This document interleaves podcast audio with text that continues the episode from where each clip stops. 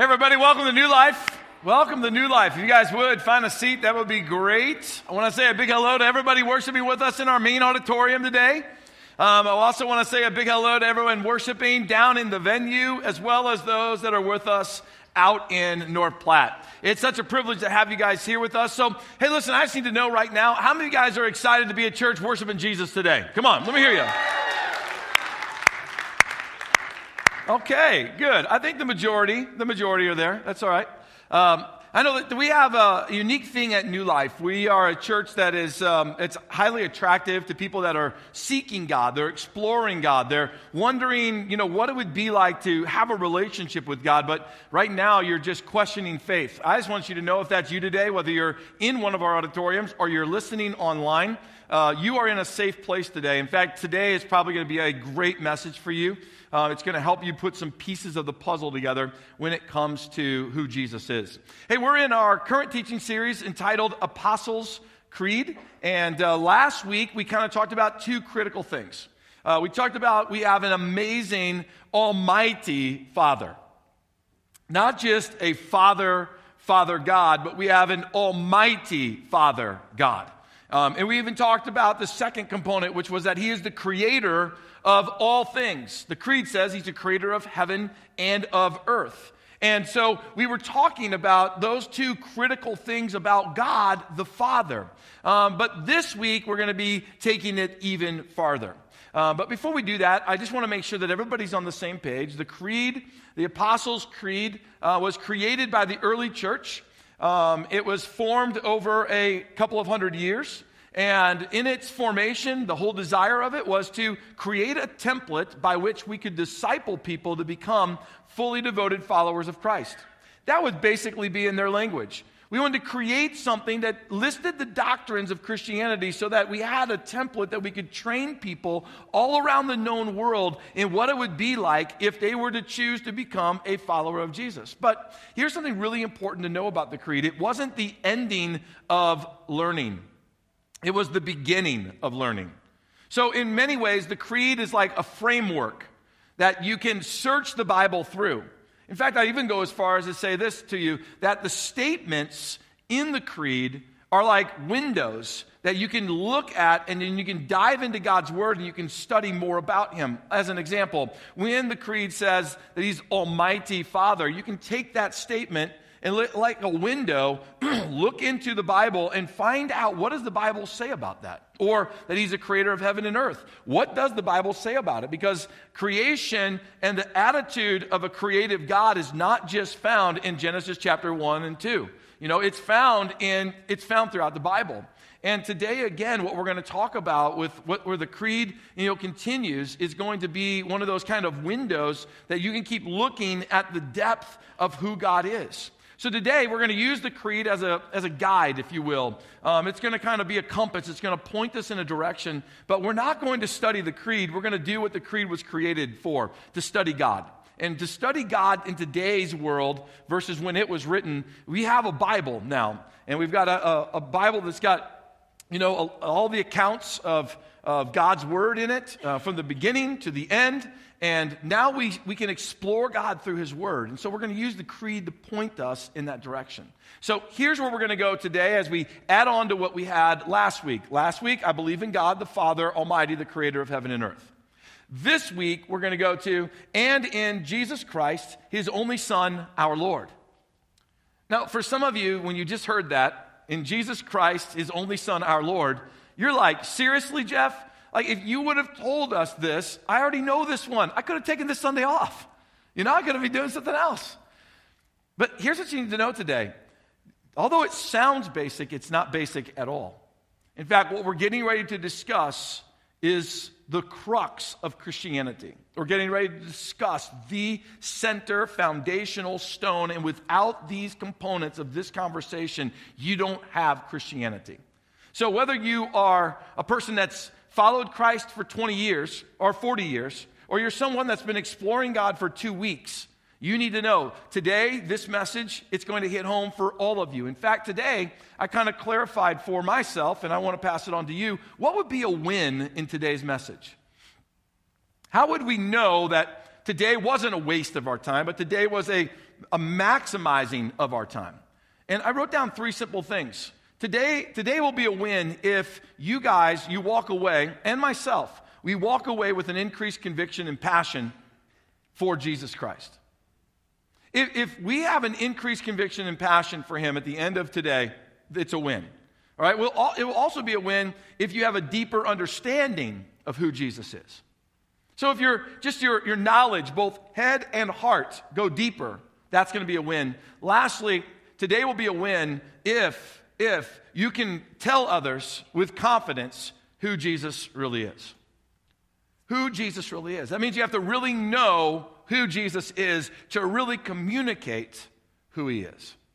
And uh, in this world, we have some unique things that take place because of relationships, the dynamics of relationships, where you, you know a person from a distance, you know them from a surface perspective, and you prejudge who you think they really are. I know some of you, some of you, you do it, you do it more than others. Others of you say, I would never do that, but we all do it.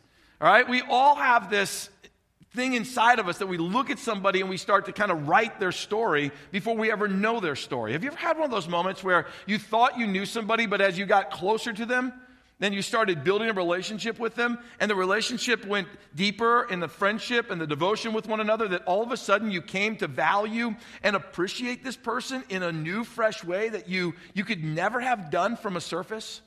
Of course you have. Because that's called relationships.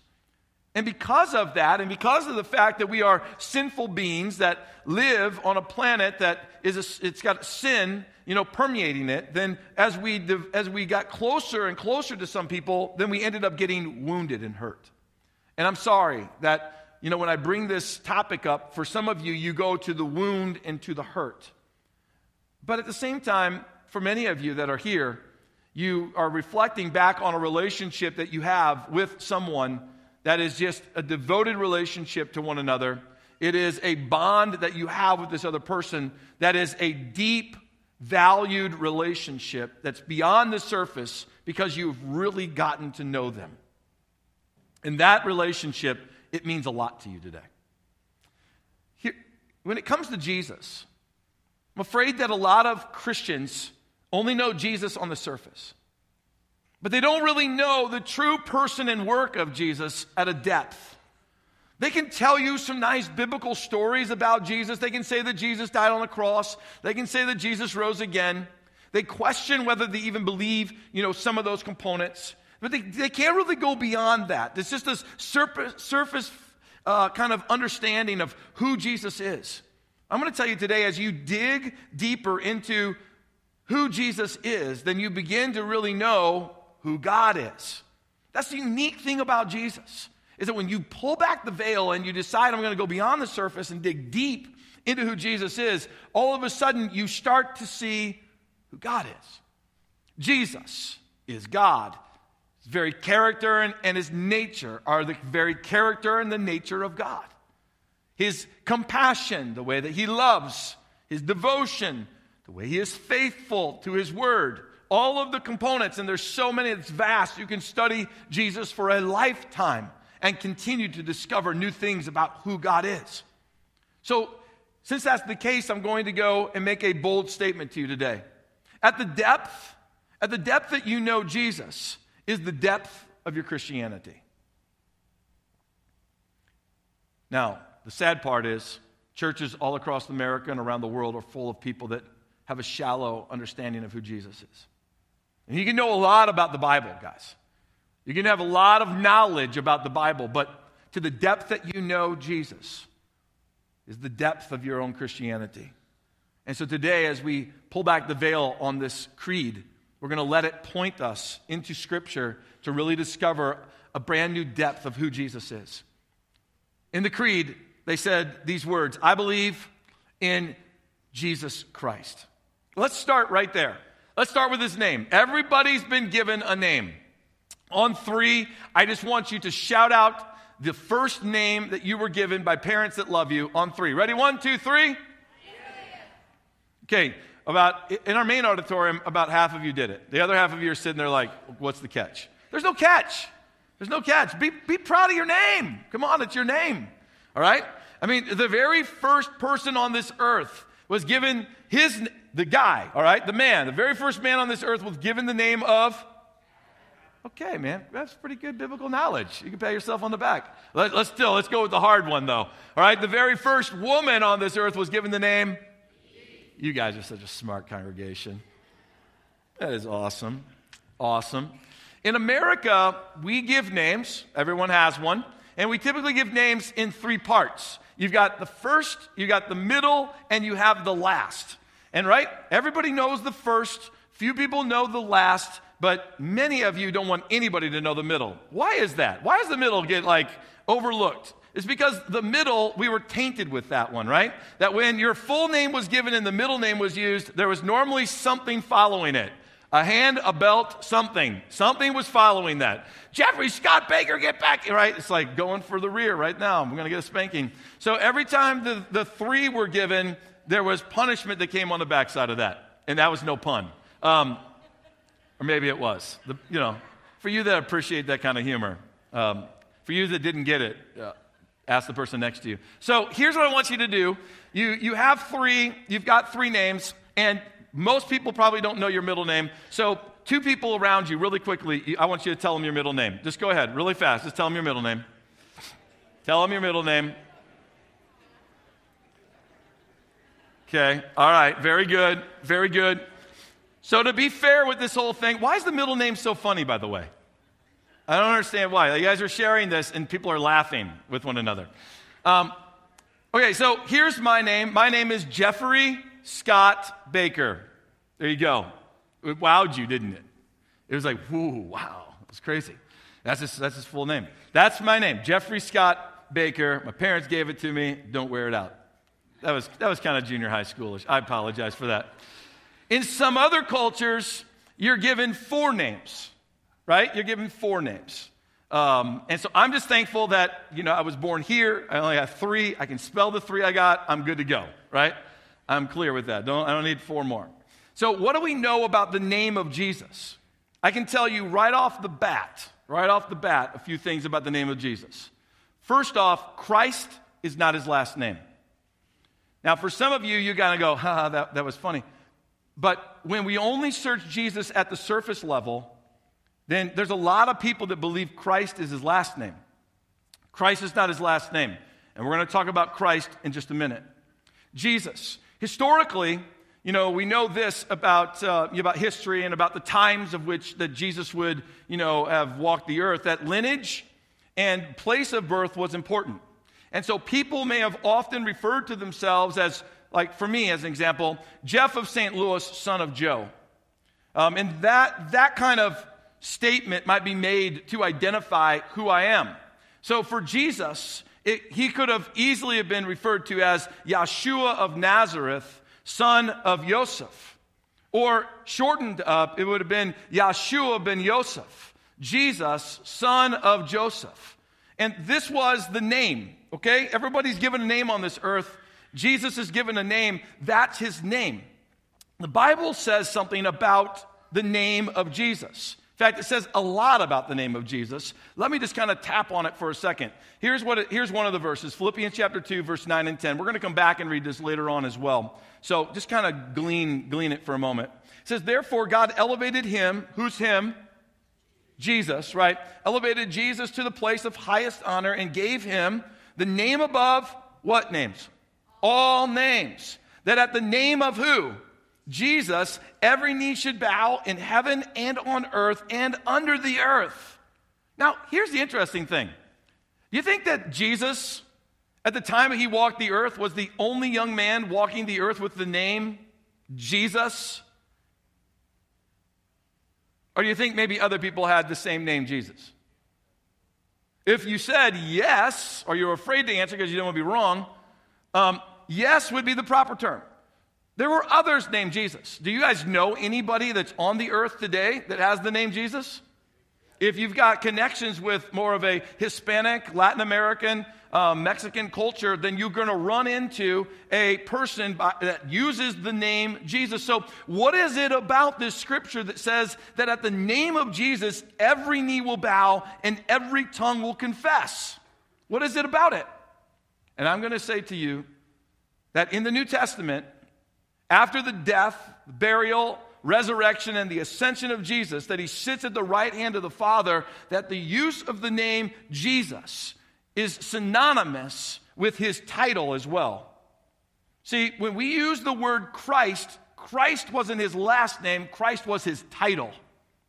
And literally, we could say it this way Jesus the Christ. What makes the name Jesus the name that everybody's going to bow down to and everybody's going to humble themselves and confess that he is Lord? Is because Jesus, the Jesus who gave his life on the cross, who came and suffered and died for the, for the sins of humanity, was and is the Christ meaning he is the Messiah. That from the beginning of time all the way till now, Jesus has been the Christ, the Messiah, Messiah being the anointed, the anointed one sent by God with the mission to rectify the sins of humanity so that we might be able to have relationship with God again. Jesus, the Christ. It's the title Christ backed with it all that makes Jesus have the authority that we all, every single person, is going to bow down and confess that he is King of Kings and Lord of Lords. It's the title Jesus, the Christ. So when you read and you see things about Jesus in the New Testament after his resurrection, when it just says Jesus, you need to know something. It's not just using a common name, we're referring to Jesus the Son of God, God Himself, the Messiah who came. And as Messiah, Jesus has three key components He's both prophet, priest, and king. As Jesus the Christ, He's prophet. He speaks to man and He represents God to man. But He's also the priest, He's the bridgeway between man and God. Jesus creates the two way street between man and God, of God's voice and God's presence and the very character and the nature of God being revealed to man. But he also becomes the bridge that allows man to have relationship with God because of what he did through his sinless life and his death and his resurrection. But then Jesus also has this third title as king. He's the ruling king. He sits at the right hand of the Father right now. Everything that is belongs to him. Everyone who has been and is breathing now and will be born in the future belongs to him. Everything was created by him and everything was created for him. Jesus, the Christ, the Messiah, is what sets him apart. It's what makes him unique. It's what causes him to be the one, the name above every other name. So when you hear the name Jesus, that someone else has that name, we're not bowing down to that person. I know that that's clear. I know you got that. But you just need to know why are we going to bow down to Jesus? We're going to bow down to him first and foremost because he's the Christ, but that's not the only reason. So Jesus, he asked his disciples this question in Matthew chapter 16, and he said, Guys, who do people say that the Son of Man is? Now, the Son of Man, if you kind of get caught up on that, in Daniel chapter 7, there's a prophecy given about the Christ, the Messiah, who will be coming. And the title that was given to him was the Son of Man. Jesus is referring back to that Old Testament prophecy that people would have known about. And he's saying, I am he. I, I'm the Messiah. I am the Christ. Who do people say that I am? Well, the disciples replied, some say John the Baptist, some say Elijah, and others say Jeremiah, or, the, or maybe one of the other prophets. And then he says this to them Okay, all right, but who do you say I am? You guys are the ones that are closest to me. Who do you say I am? And then Simon Peter opens his mouth and he says, You are the what? You are the Son of the living God. Jesus went on to affirm that. He said, Man, that's so right. In fact, you can't just figure that out on your own, Simon Peter. That is a revelation that comes from the very Spirit of God. Today, if Jesus, if he's your Lord and he's your leader, you're not smart enough to figure that out by yourself. The Holy Spirit was literally drawing you to Jesus. And you opened up your eyes and you said yes to him. God's still drawing people today. And those of you that are questioning, you know, who God is, who Jesus is, you need to know something. The Holy Spirit's drawing you today into relationship with him. So the early church was protecting the identity of Jesus with the connected title, the supreme title of Christ. And the early church, they didn't want people to ever forget that Jesus was the anointed one sent by God. Therefore, it's I believe in Jesus Christ. I would challenge you to say, I believe in Jesus the Christ, because that's who he is. So, this thing has great significance for you. This understanding has incredible significance for your personal life. First off, you can repent and have sins forgiven in Jesus' name. Why? Because of just the name or the title? Because of the title. Sins can be forgiven because Jesus is the Christ. You can walk in authority over sin and be free from the temptation of certain sins that keep tripping you up and causing you to fall flat on your face through the power of Jesus' name. That not only can you be forgiven of sins, but you can, you can literally stand strong in Jesus' name and flee and push back temptation. You don't have to keep falling into the same trap over and over again. Why? Because Jesus is the Christ. You can pray in Jesus' name according to God's will and see miracles happen. Why? Because Jesus is the Christ.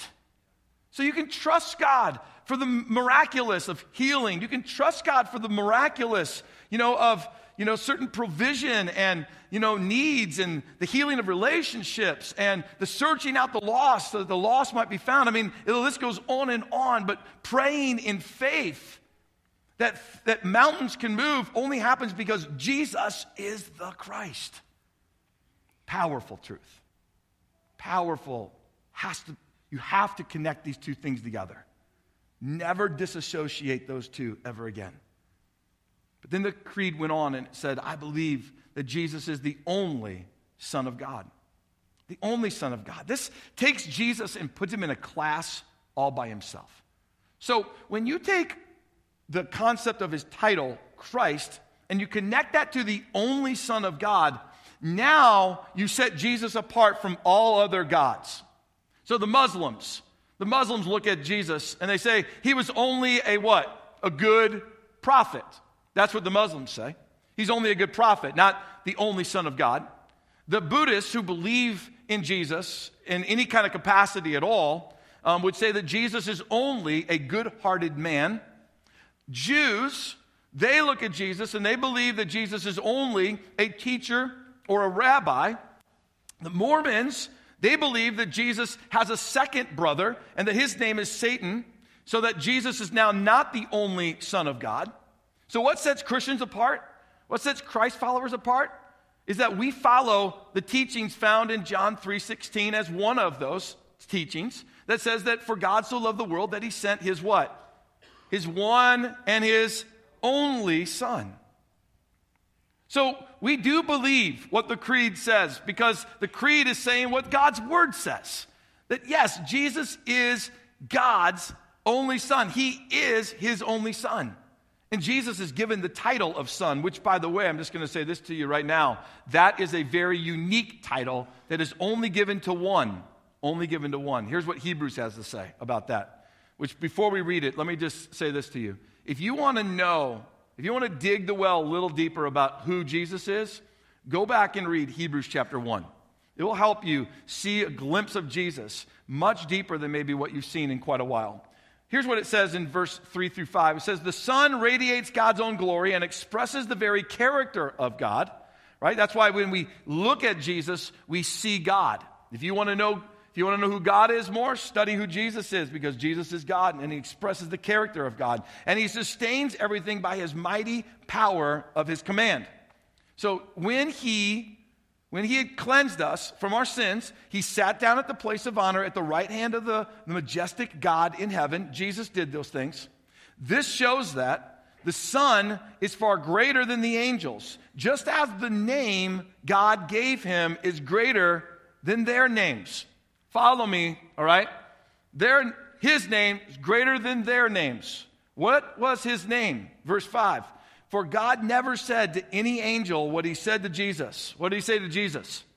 You are my son. You are my son.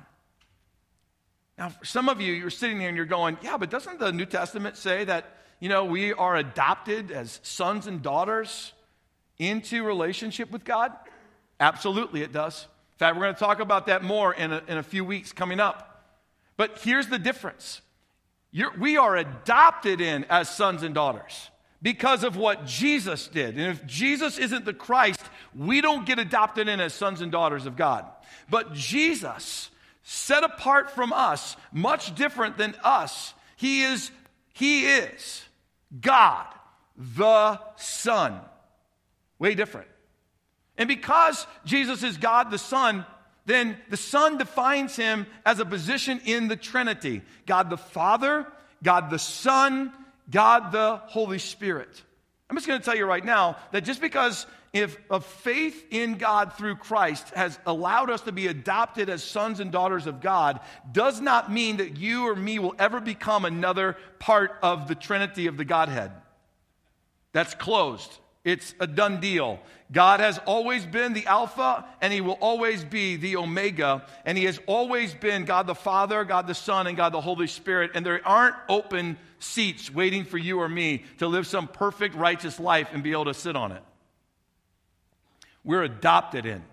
He is the only Son. He was the only one given that title and that name, and no one else. It is what uniquely sets him apart. He stands alone, all by himself, and you and me have the unique privilege of worshiping him, and surrendering our lives to him, and following him because he's authentically God, Jesus, the Christ, the only Son. And because he is those things and the second person of the Trinity, Jesus becomes what the creed says our Lord. He becomes our Lord. Our Lord. There's one thing to say, I believe in Jesus. It's a much higher commitment to then call him Lord. The Greek word used in the New Testament for Lord is the word connected to the Old Testament in the Hebrew that's used to define Yahweh or Jehovah. Literally meaning that when Jesus is referred to as Lord, they're saying Jesus is the God. Jesus is the God that they talk about in the Old Testament. Jesus is the God who created all things. Jesus is the God who helps the Israelites get free, you know, out of Egypt as God leads them through through the Red Sea and leads them through the desert and provides for them and is a cloud by day and a fire by night. That when Jesus is Lord, they're referring all the way back and they're basically connecting it to the point that Jesus is the God. Jesus is God. And when we say that Jesus is Lord, man, you're saying, Jesus, you're it. You're everything. That's why during the Emperor Nero of, that led Rome, you know, back from like 54 to 68 AD, when they were persecuting Christians back then, he, he had Christians impaled, impaled in his garden, and would light them up and let them be lamps in his garden at night. For one reason because they wouldn't say that Caesar is Lord. Everything hinges right here. Jesus is Lord. Jesus is God. And I want to bring a serious point of clarity. Jesus is God who took on the nature of humanity. Not, and never demote him to be Jesus, to be a human who took on God's nature. Never do that. Be very careful, even in your own language and your own understanding, your own interpretation, that Jesus is God who took on human nature. Jesus is never the human who takes on God nature. As soon as you do that, as soon as you break that, then Jesus never can become Lord. Because we know something about human nature. Human nature is sinful. If Jesus starts out in the human sinful nature, he never becomes Lord. But because he is God who takes on human nature, now Jesus lives sinless, perfect life, able to be the sacrificial lamb that the Bible talks about that hangs on a cross, gives his life, and because he is God, he rises again. Jesus is powerful. And that's why when we go back and wrapping this up, go back to the scripture we started with in Philippians. Let me just read it again and add verse 11 onto it because listen to what it says. It says that God elevated him to the place of the highest honor and gave him the name above all other names, that at the name of Jesus every knee should bow in heaven and on earth and under the earth. That's the part we read. Here's what we didn't read. And every tongue confess that Jesus Christ is Lord to the glory of God the Father. Why is that so important? Because you need to know today, every knee that's ever been created on any human is bowing down before Jesus and proclaiming, Jesus, you are the Christ, you are Lord. Every knee, every tongue that sits in a mouth Every mouth that's been created, that, that breathes today, and that will ever breathe in the future, will open up its mouth and proclaim, Jesus, you are the Christ. You're the sent one. You're the Messiah. You are the perfect one. And you are Lord. Every mouth is going to do it. The question is whether you're going to do that under your own will today on this earth or you'll do it in the future when you sit and you stand before and you kneel before Jesus, the judging Lord, and you do it out of His will.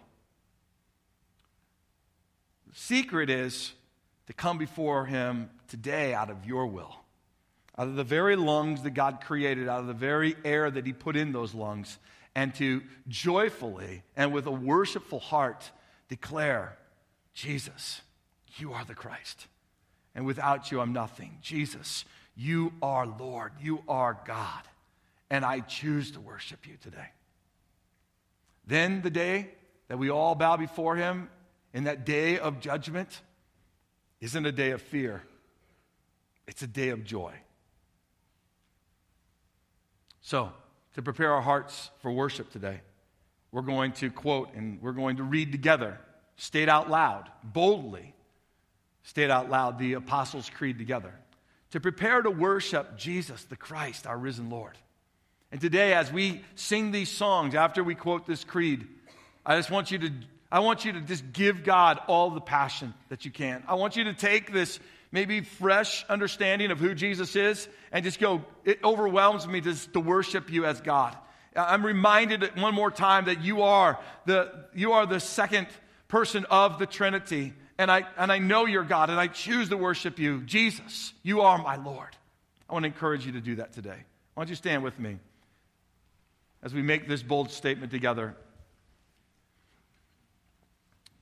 I believe in God, the Father Almighty, the Creator of heaven and earth, and in Jesus Christ, His only Son, our Lord, who was conceived by the Holy Spirit born of the Virgin Mary, suffered under Pontius Pilate, was crucified, died, and was buried. He descended to the dead. The third day, he rose again from the dead. He ascended into heaven and sits at the right hand of God, the Father Almighty, whence he shall come to judge the living and the dead. I believe in the Holy Spirit, the holy Christian church, the communion of saints, the forgiveness of sins, the resurrection of the body, and the life everlasting. Amen. Let's pray.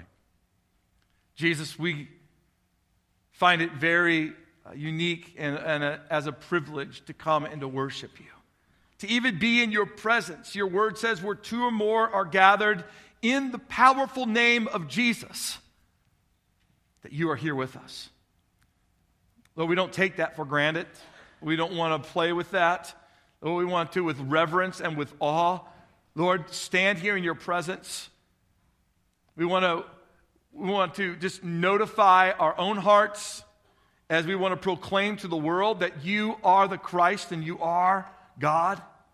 We choose to worship you this day. We choose to proclaim you as God, that you are Lord of lords and you are King of kings. As we come to worship you, we worship you with awe. We worship you with passion in our hearts. You bring life to me. You set me free. Without you, I'm nothing, Jesus. Without what you've done, Lord, I, am I'm, I'm, I'm going to amount to nothing. But because of you, God, how I can have relationship with you. This life doesn't end when my breath stops, but it only goes to the next phase of eternity spent with you. So today, on this earth, with this life you've given me, with this breath you've put inside of my lungs, I choose to praise you as King of Kings and Lord of Lords.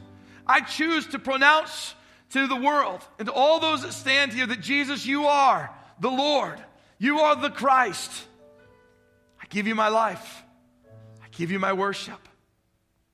Meet with us here in this place. As you meet with us in North Platte and down in the venue, may your presence be made known to us. In the powerful name of Jesus. And everyone said, Amen.